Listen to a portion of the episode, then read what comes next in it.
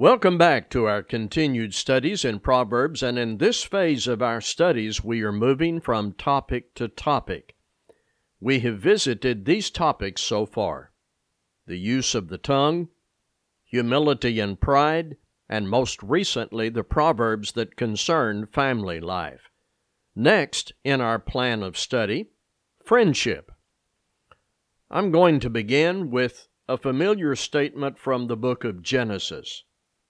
After God made man, he said, Genesis two eighteen, "It is not good for man to be alone." God then created a companion for Adam. That's about marriage.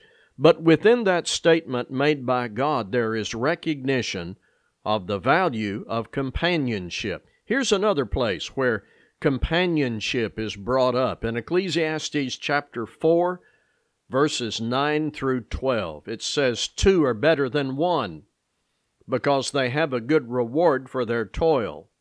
For if they fall, one will lift up his fellow. But woe to him who is alone when he falls, and has not another to lift him up. Again, if two lie together, they keep warm. But how can one keep warm alone? And though a man might prevail against one who is alone, two will withstand him. A threefold cord is not quickly broken." So in Genesis, in Ecclesiastes, then in the New Testament, in the New Testament, Jesus offers himself as our friend. And we respond by being friends of Jesus, trusting and following him. We sing about this. There's not a friend like Jesus. What a friend we have in Jesus. Can it be said that God built friendship into human life? I think so. Friendship was God's original idea, but we need to apply God's wisdom about friendship, choosing friends, keeping friends, being good friends, the blessings, obligations, pitfalls of friendship. Much of that is presented to us on the pages of Proverbs. I hope you'll have your Bible open and study with us on this subject that is relevant to everyone listening. Here's where I want to start. In passages we have already covered in Proverbs, there is already wisdom we can apply about choosing friends. Negatively, who not to associate with has already been well covered in Proverbs. You may recall in Proverbs chapter one, in that first father-to-son counsel, the father issues a stern warning. This is in Proverbs one, ten through nineteen. And part of that is very simple. When robbers invite you into gang violence and promise you a portion of the take, do not consent. Don't go there. Proverbs one fifteen, do not walk in the way with them. That's pretty simple, straightforward. A gang of thugs want you to join in, and their plan is to beat someone up and give you part of the take. Don't do that. Those are not people worthy of your companionship. That's clear, bold, obvious in Proverbs chapter one. There's another case in Proverbs chapter two about the forbidden woman, and similar warnings in chapter six and seven. The father's counsel is, don't go with her. Don't go there. Don't get involved. That's clear, bold, obvious. Don't add these kind of people to your friends list. Still another obvious one in Proverbs chapter six is the reference made to the worthless person who exhibits crooked speech, perverted heart, always working some deal. No, don't join up with them. So these cases early in Proverbs convey or imply it isn't wise to just join any group or connect in friendship with just anybody. It is one of those cases common in Proverbs where discretion is not just advised but commanded. It is insisted upon to be right with God. You can't pick friends at random. You cannot be impulsive in choosing companions. There are certain kinds of people who exhibit such moral foolishness and reckless behavior, you must refuse to bring those people and their influences into your lives. Paul said, evil companionship corrupts good morals. So let's say, let's say you've taken these warnings seriously and you've chosen good friends and you want to be a good friend. What wisdom should be applied in those relationships? I've selected several passages from Proverbs for our attention. If you're listening to this and you want to pause and locate these passages in your Bible, that might be a good way to study this. First, I'm going to go to Proverbs twenty and verse six. Proverbs chapter twenty and verse six. Many a man proclaims his steadfast love, but a faithful man who can find? Looking for a friend, it takes more than just a proclamation by someone. Faithfulness, steadfastness, good influence, integrity is discovered by observation, attitude, experience, over time with someone. So don't be impulsive about friendship. And let me make this point. There is an old adage that if you find someone who likes what you like and they hate what you hate, you have found a friend. Well, you may have found someone like you, but maybe not really good for you. So let's go back and start over. Do you like what God likes, and do you hate what God hates? Now you have an elevated model or criteria for friendship. Better to have a faithful friend based on the highest criteria, the highest criteria applied to you first, and then to those you select to be your friends.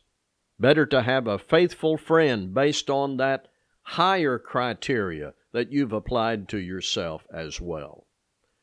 Proverbs seventeen seventeen. A friend loves at all times, and a brother is born for adversity. There is another old adage you may have heard, fair weather friends. Fair weather friends are right there with you as long as everything is going well.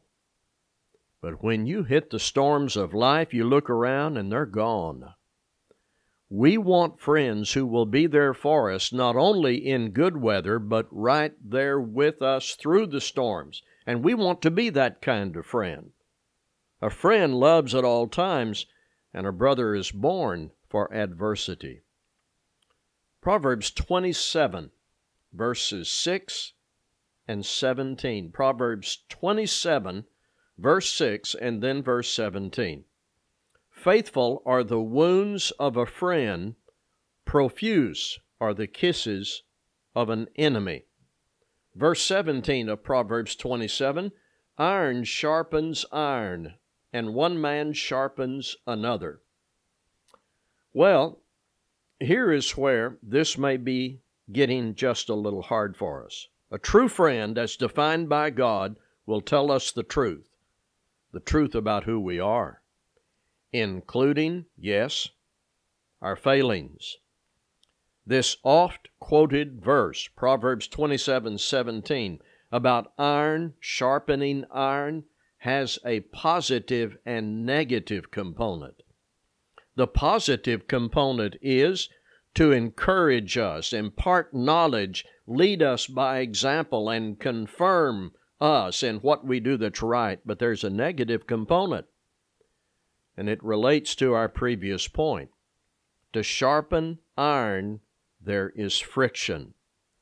Sometimes friction in a friendship carries some degree of pain, but we need it. Looking back, we were helped by that friction. So these two verses in chapter twenty-seven, teach us something vital about friendship.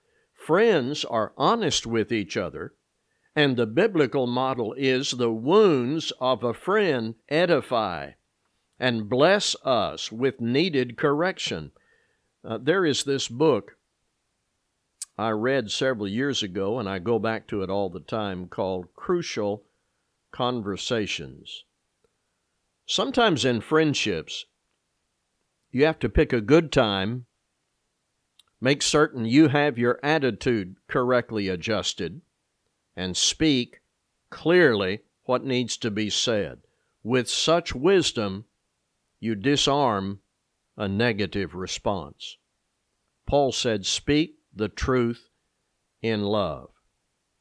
God gave us this great capacity to communicate, and His expectation is that we use it well to help, to be a valuable friend, and to have friends who are valuable to us and to embrace that good value. Proverbs thirteen twenty. Whoever walks with the wise becomes wise, but the companion of fools will suffer harm. How many times have we seen this play out among teenagers? We often express it like this: well, he got into the wrong crowd. Or, she was a good girl till she started hanging out with those kids. Wisdom from God, given in His Word, and here in proverbial manner for all ages, when applied, leads us to walk or companion with the wise, knowing the companion of fools will suffer harm. So, companionship or friendship has great value when we are guided by God's wisdom, avoiding detrimental association in pursuit of good friends and being a good friend. Here's three more passages I'll bring up briefly before I wrap up this study of friendship from the book of Proverbs. I'm now in Proverbs twenty-five, and I'm going to look at verse seventeen, and then in twenty-seven, verse fourteen. Proverbs twenty-five, seventeen. Let your foot be seldom in your neighbor's house, lest he have his fill of you and hate you.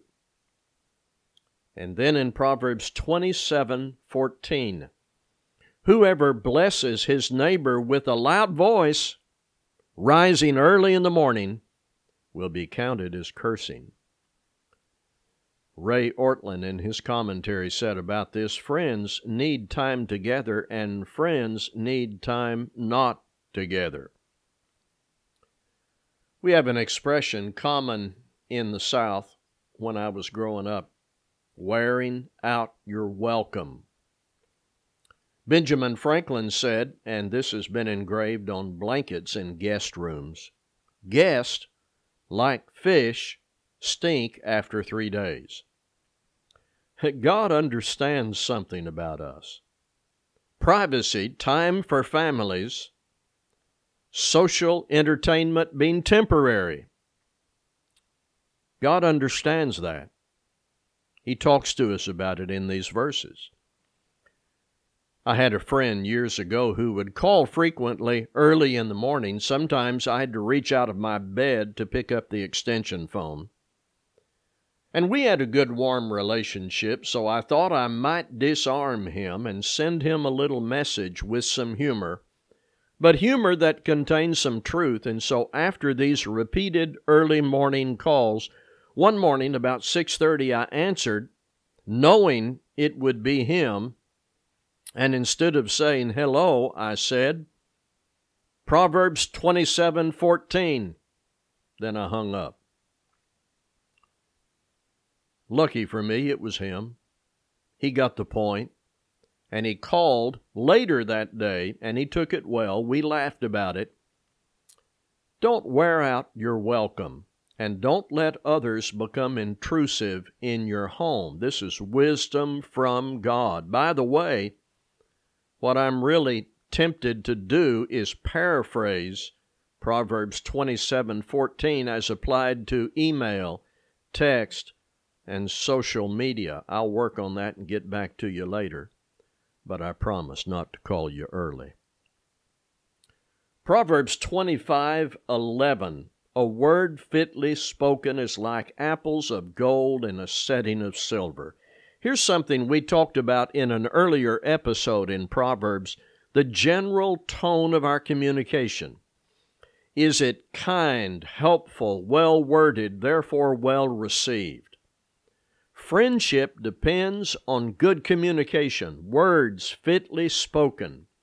Positive and carefully stated negative words when called for, always to help crucial conversations, but also emphasis on words fitly spoken. I like what Ray Ortlund wrote again. He said, our various family backgrounds left every one of us at least a little bit weird. So we need an honest friend from outside the tightly knit family to round us out.